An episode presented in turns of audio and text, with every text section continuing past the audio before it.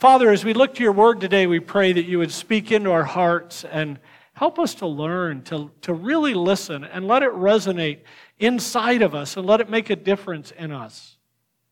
We have plans to make, we have uh, things to do this coming week. Let it be centered on you and on your word and on your truth.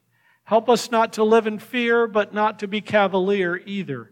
And uh, so I pray that you would uh, guide us and guard us and protect us. And thank you that we do not ever have to ask you to love us because you have loved us with an everlasting love. Speak to our hearts now, this hour, and this day. In Jesus' name, amen. Take your Bibles, please, and turn to the Gospel of Luke. The Gospel of Luke and the 10th chapter. We were there last week looking at a different uh, part of the chapter.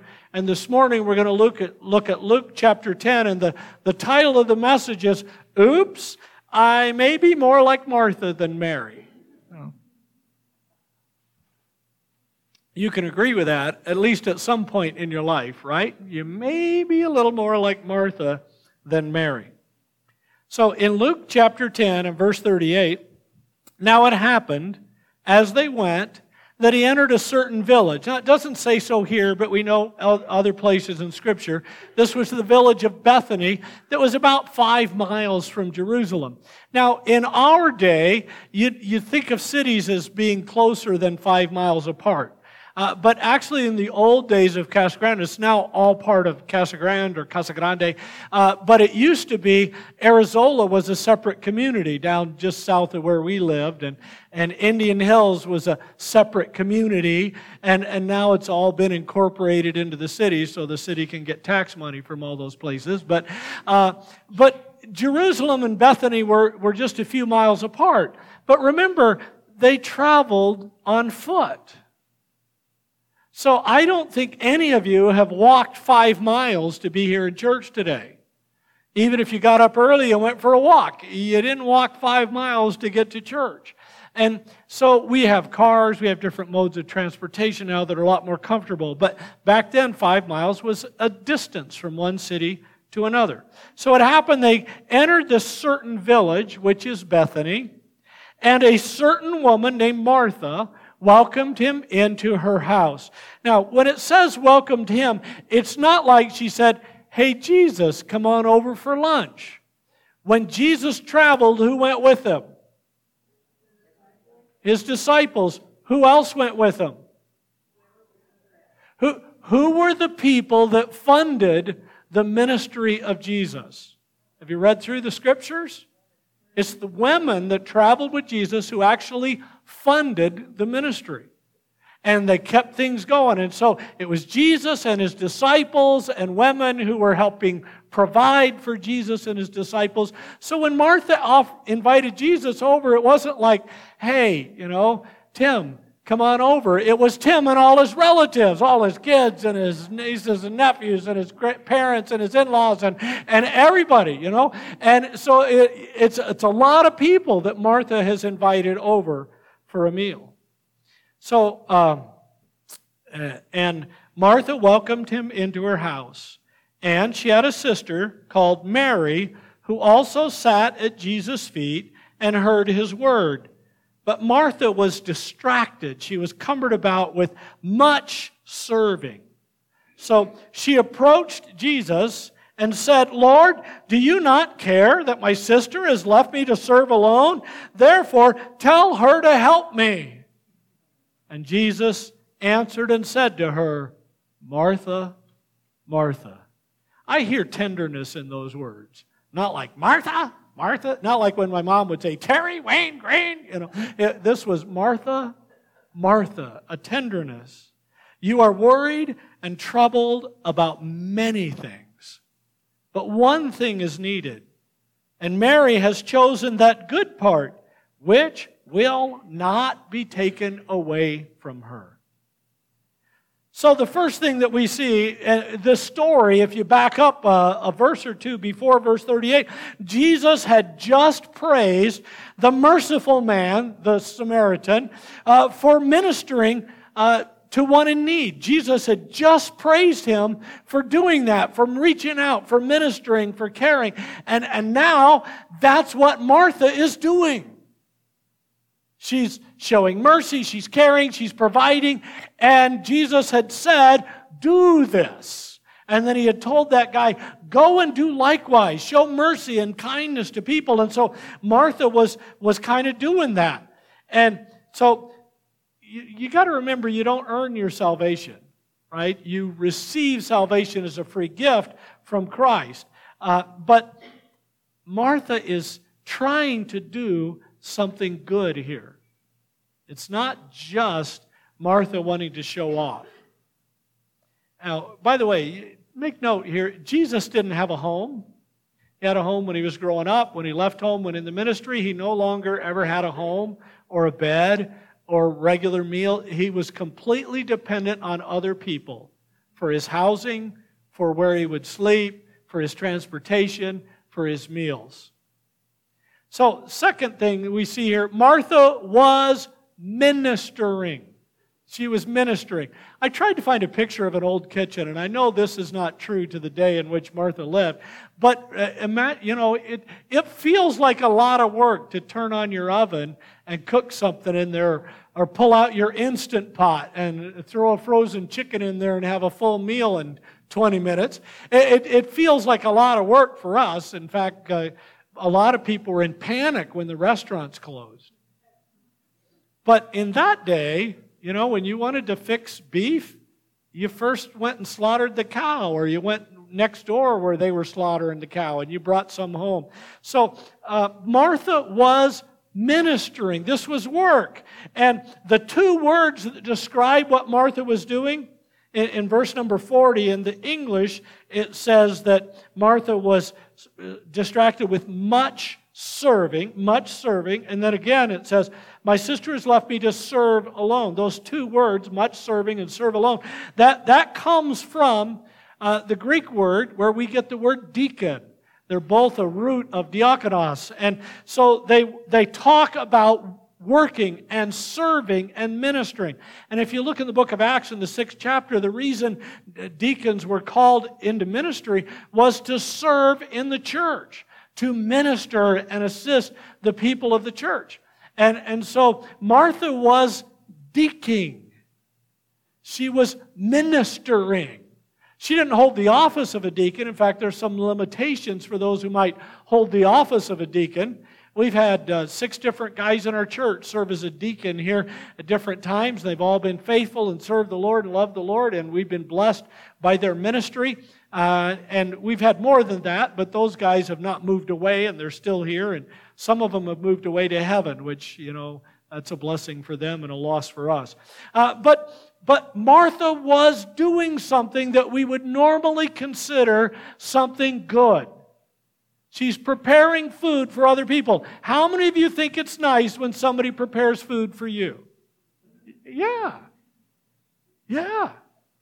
It's a blessing most of the time.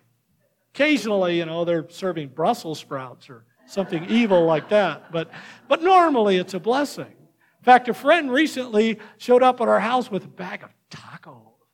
And not Taco Bell stuff, I mean the good stuff.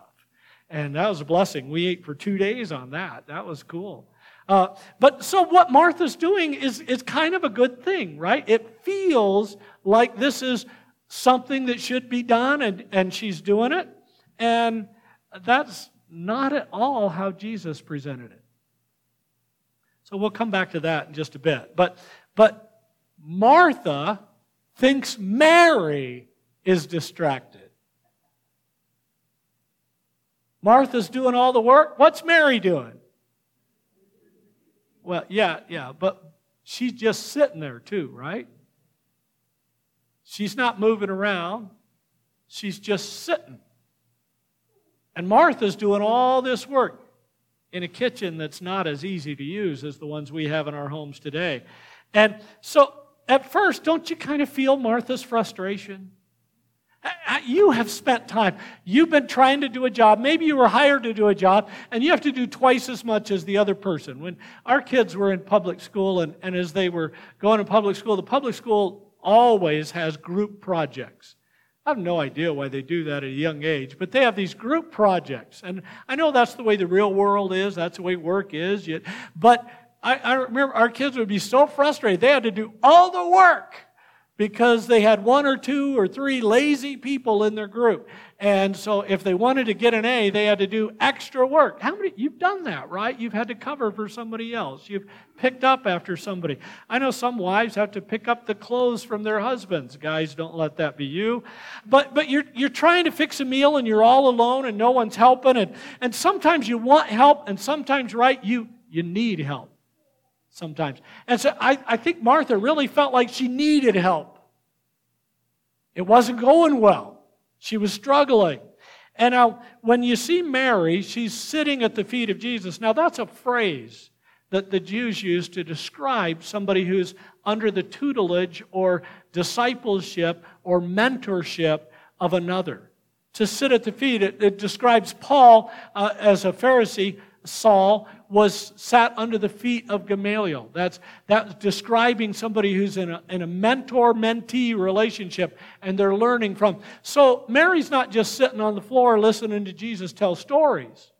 Mary's sitting there being discipled by Christ. And by the way, ladies, you ought to say glory because uh, women were excluded from religious studies uh, before uh, Mary before Jesus came along. And Jesus introduced the concept allowing women to sit in on the studies with men. In fact, way back when, when Kathy and I were in Bible college, we wanted her to take theology. But we were told theology is for the men because they will be the pastors in the churches. And I said, She's going to be my partner. She's going to lead children's ministries and women's ministries. Isn't it important to have theology taught right for women's groups and kids' groups and all of this? And, and so they allowed her in, and after that, every woman in, the, in that school has been able to uh, take theology classes. She, she opened the door. Now, should she have had to open that door? Nope. Jesus opened that door. But the good old boy system in Texas closed it temporarily, but Kathy and I kicked it down. Oh. All right, so, so Paul sat at the feet of Gamaliel, and Mary is sitting at the feet of Jesus, and it's a discipleship, mentorship. She's soaking it in, she's learning, she's growing. And, and so Martha didn't call Mary. Martha didn't say, Hey, Mary. Like I could say, Hey, Hunter, come over here and help me. I'm, I'm not saying that? But, but I could. Uh, and, and so Mar- Mar- Martha knew Mary's name, right? She knew where Mary was. She didn't have to find Jesus to find Mary. But she said to Jesus, why? Because Jesus was sitting as the authority teaching to those who were disciples and learners and mentees of the mentor students of the rabbi. And so Mary or Martha started out with it right, you know. She went into Jesus and spoke to Jesus as the authority to deal with this situation. And, and then Mary gets a little bit off, right? What does she do in that process? Well, she complained about Mary, but what else does she do? She tells Jesus what to do. All right, this is confession time. How many of you have ever done that in prayer? Told God what to do. Yeah, we, we, we default to it. We're sure that we know the right thing. And, and so what happened is that, that Martha tells Jesus what to do. And Mary's sitting at the feet of Jesus, and Martha comes up to the doorway, maybe, and, and Martha recognizes that Jesus is the authority in that room, but she kind of forgets that Jesus is the authority in the kitchen, too. And, and, and we do that sometimes. So she slipped up and she told Jesus what to do. So in your prayers, if you do that, you, you know better, right? You know better. But it's difficult for us to submit. It is.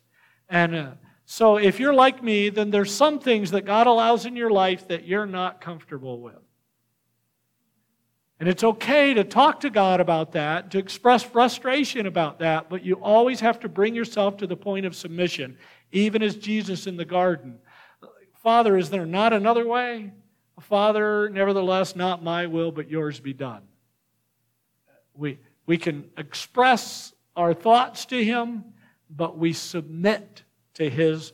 So Martha really thought that Mary was distracted, but what was the truth? The truth was Jesus knows that Martha is distracted. Jesus knows that Martha's the distracted one. Martha was cumbered about. She was distraught. She was overburdened. Now, uh, there are times when, when we feel burdened, right? And, and sometimes we feel overburdened. What's the difference between feeling burdened and overburdened? When, when you're burdened, you're having a hard time, but you're hanging in there, right? I mean, but when you're overburdened, you feel truly overwhelmed. You, you feel like you can't make it. It's like, you know, you call a kid up and you say, All right, I want you to carry this 10 pound pack. Oh, great. So they carry the 10 pound pack. And, you know, a good, healthy kid, he could carry the 10 pound pack. And then, then he comes back and you say, All right, now I have a 100 pound pack. And the 70 pound kid looks at that 100 pound pack and says, It can't happen.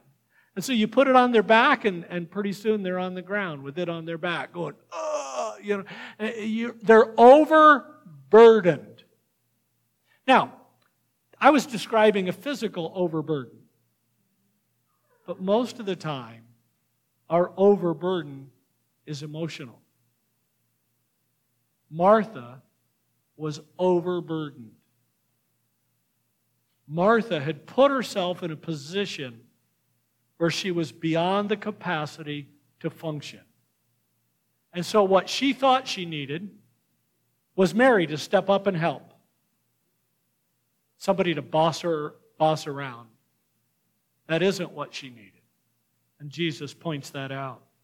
She was focused on much serving, all the preparation to feed Jesus and his disciples.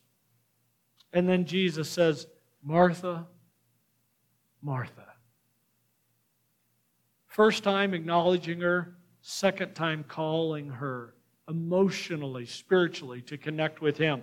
You are worried and troubled. You are filled with care and worry.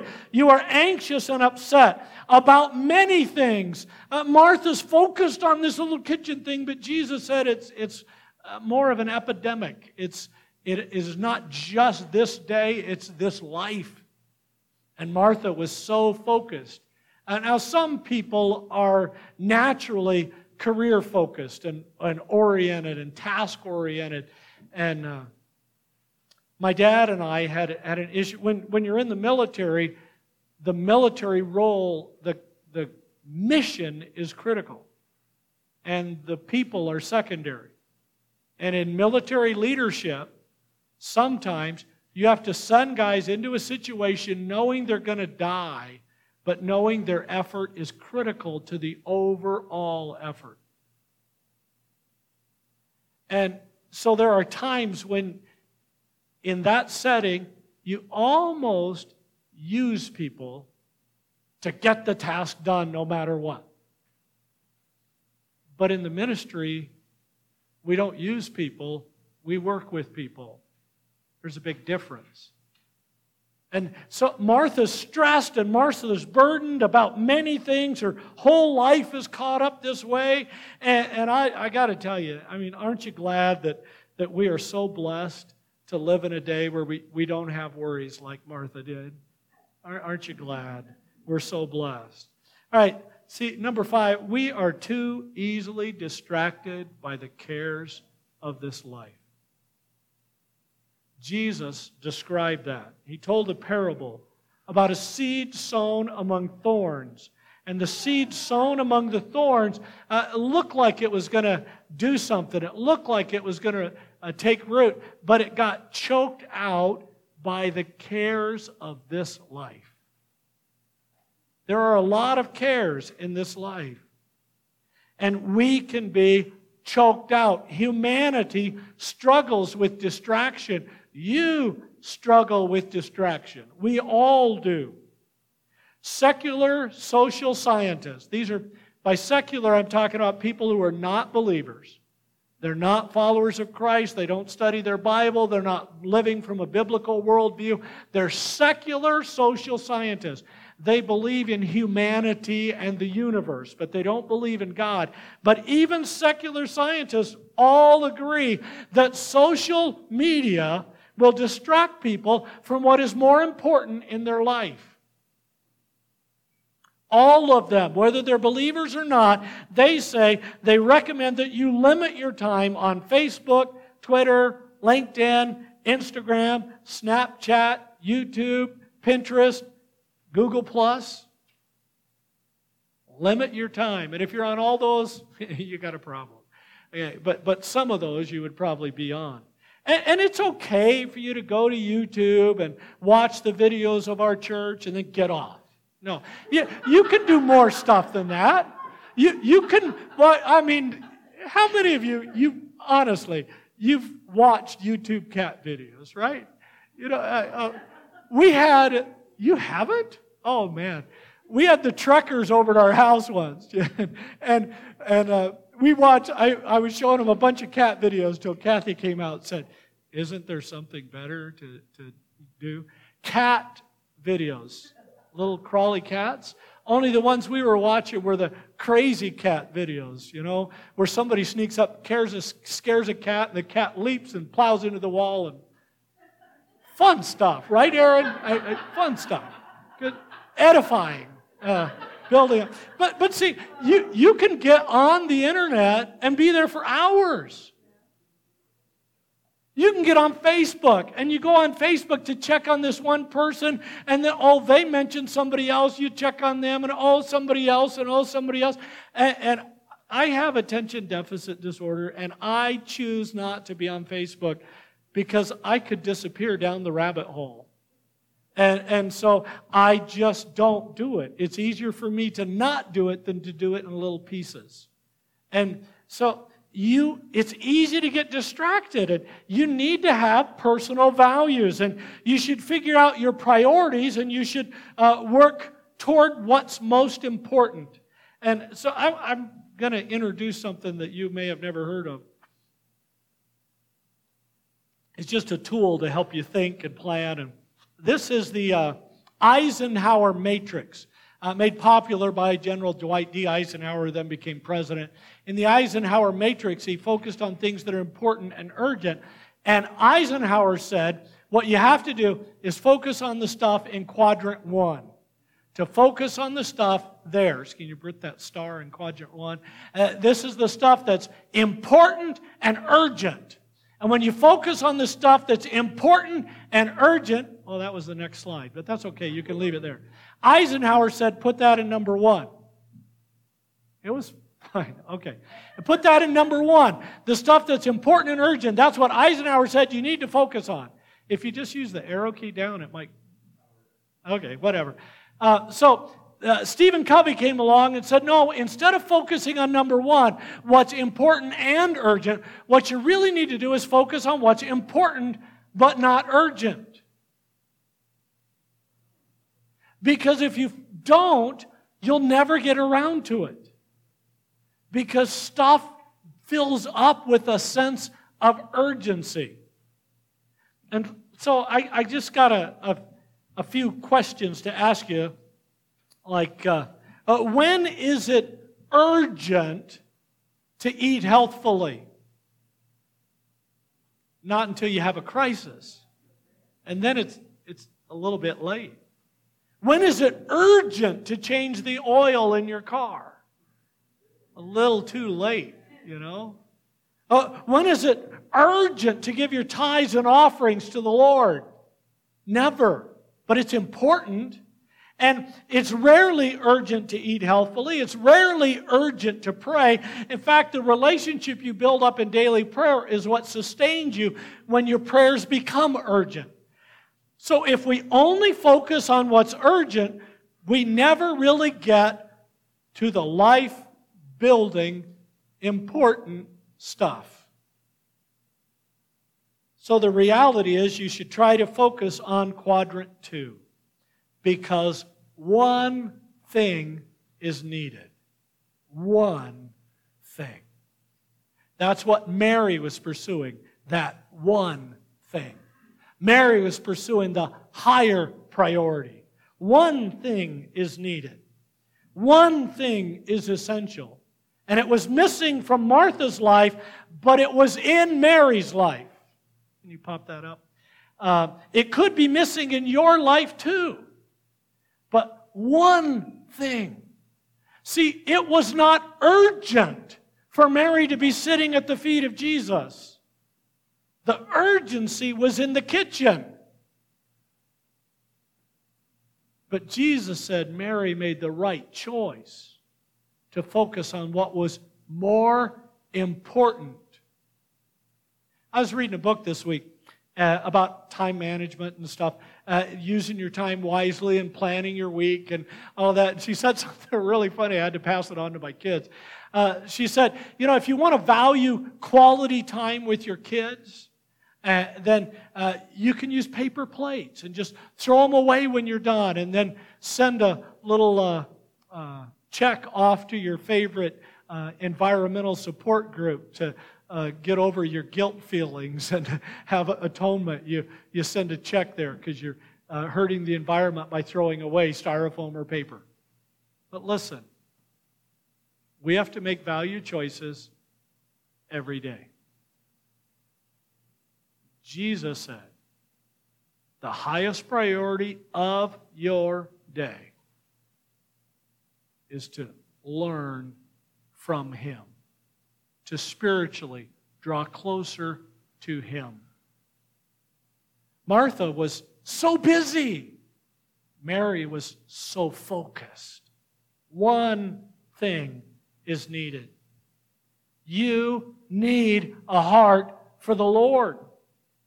You need to intentionally draw closer to Him, not because it's urgent, but because it's vitally important. And so we can look at our day and say, Do you have a daily priority for prayer and worship? You say, Isn't worship what we do at church? No, worship's how you live your life if you're worshiping God. You do it every day. Uh, how much time do you spend listening to, his God, to God through His Word and through His Spirit?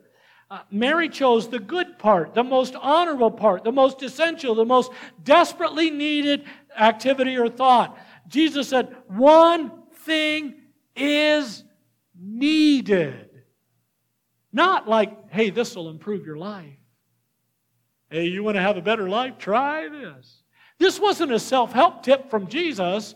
This was a focus on what really matters.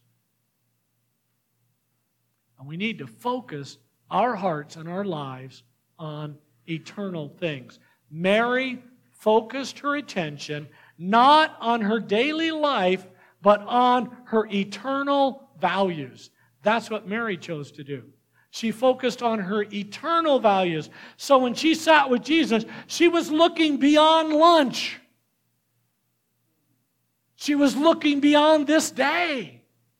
She was looking down the road as she grew and following Jesus, how she could grow and mature and serve and walk. And Jesus said, That's the most important thing to do that.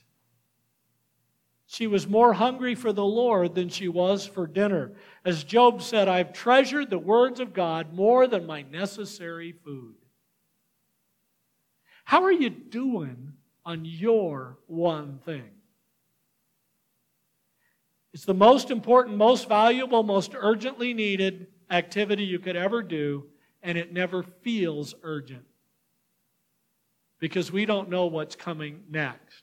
And see, you're right here, and you choose to draw closer to the Lord or to be casual about it, and you don't know the very next thing that's going to happen, you're going to desperately wish you were closer to the Lord.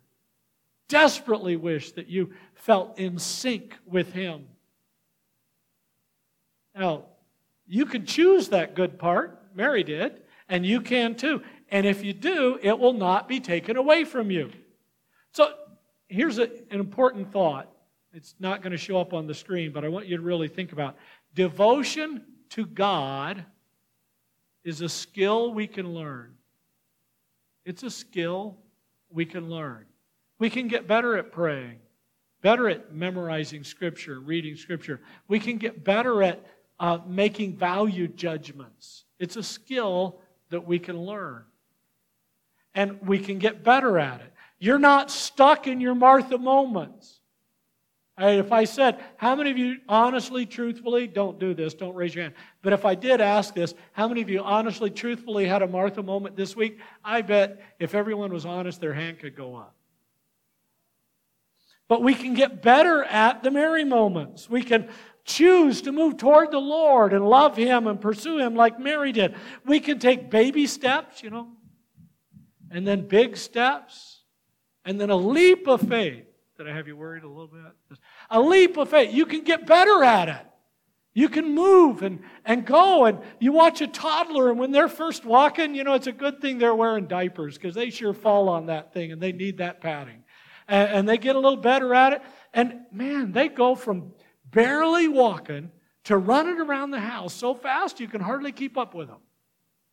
And spiritually, we can do that too as we grow in the Lord. So, here's a prayer that we could pray that would be beneficial to us if we did. Lord, today I choose to be more like Mary than Martha. More like Mary than Martha. Lord, I choose to do this today. And then please strengthen me to make this choice tomorrow and every tomorrow after that. We worship Jesus, not this Mary or Mary, the mother of Jesus. We worship Jesus Christ, but we can learn from Mary. Jesus said this was the important thing. Mary has chosen that good part now look at the end of that verse, which will not be taken away from her. Guess what? How many things are you going to leave behind when you die? Not quite. You're going to leave behind everything. But the spiritual growth that you have inside you is going to carry with you. That that good thing that Mary chose will not be taken away from her. The kitchen, that'll be gone. The house, that'll be gone. The daily activities, those will be gone. But the spiritual maturity she had in Christ will never be taken away. This is something we can carry with us forever. If we choose on a daily basis to try and be following the pattern set by Mary. So there's a song that I um, actually, uh, I was stressed out about something earlier this week. Last week. This week, I'm doing great. Sunday's the first day of the week. Last week, I was stressed out about something. I was, and somebody texted me a link, a YouTube link to this song. And the song is Still, My Soul Be Still. And I played that song and I played it again. And a couple hours later, I played it again. And the next day, I played it again. And, and it just really resonated in me to calm my spirit before God and trust. And so I want to end our service with all of us singing, Still, my soul, be still.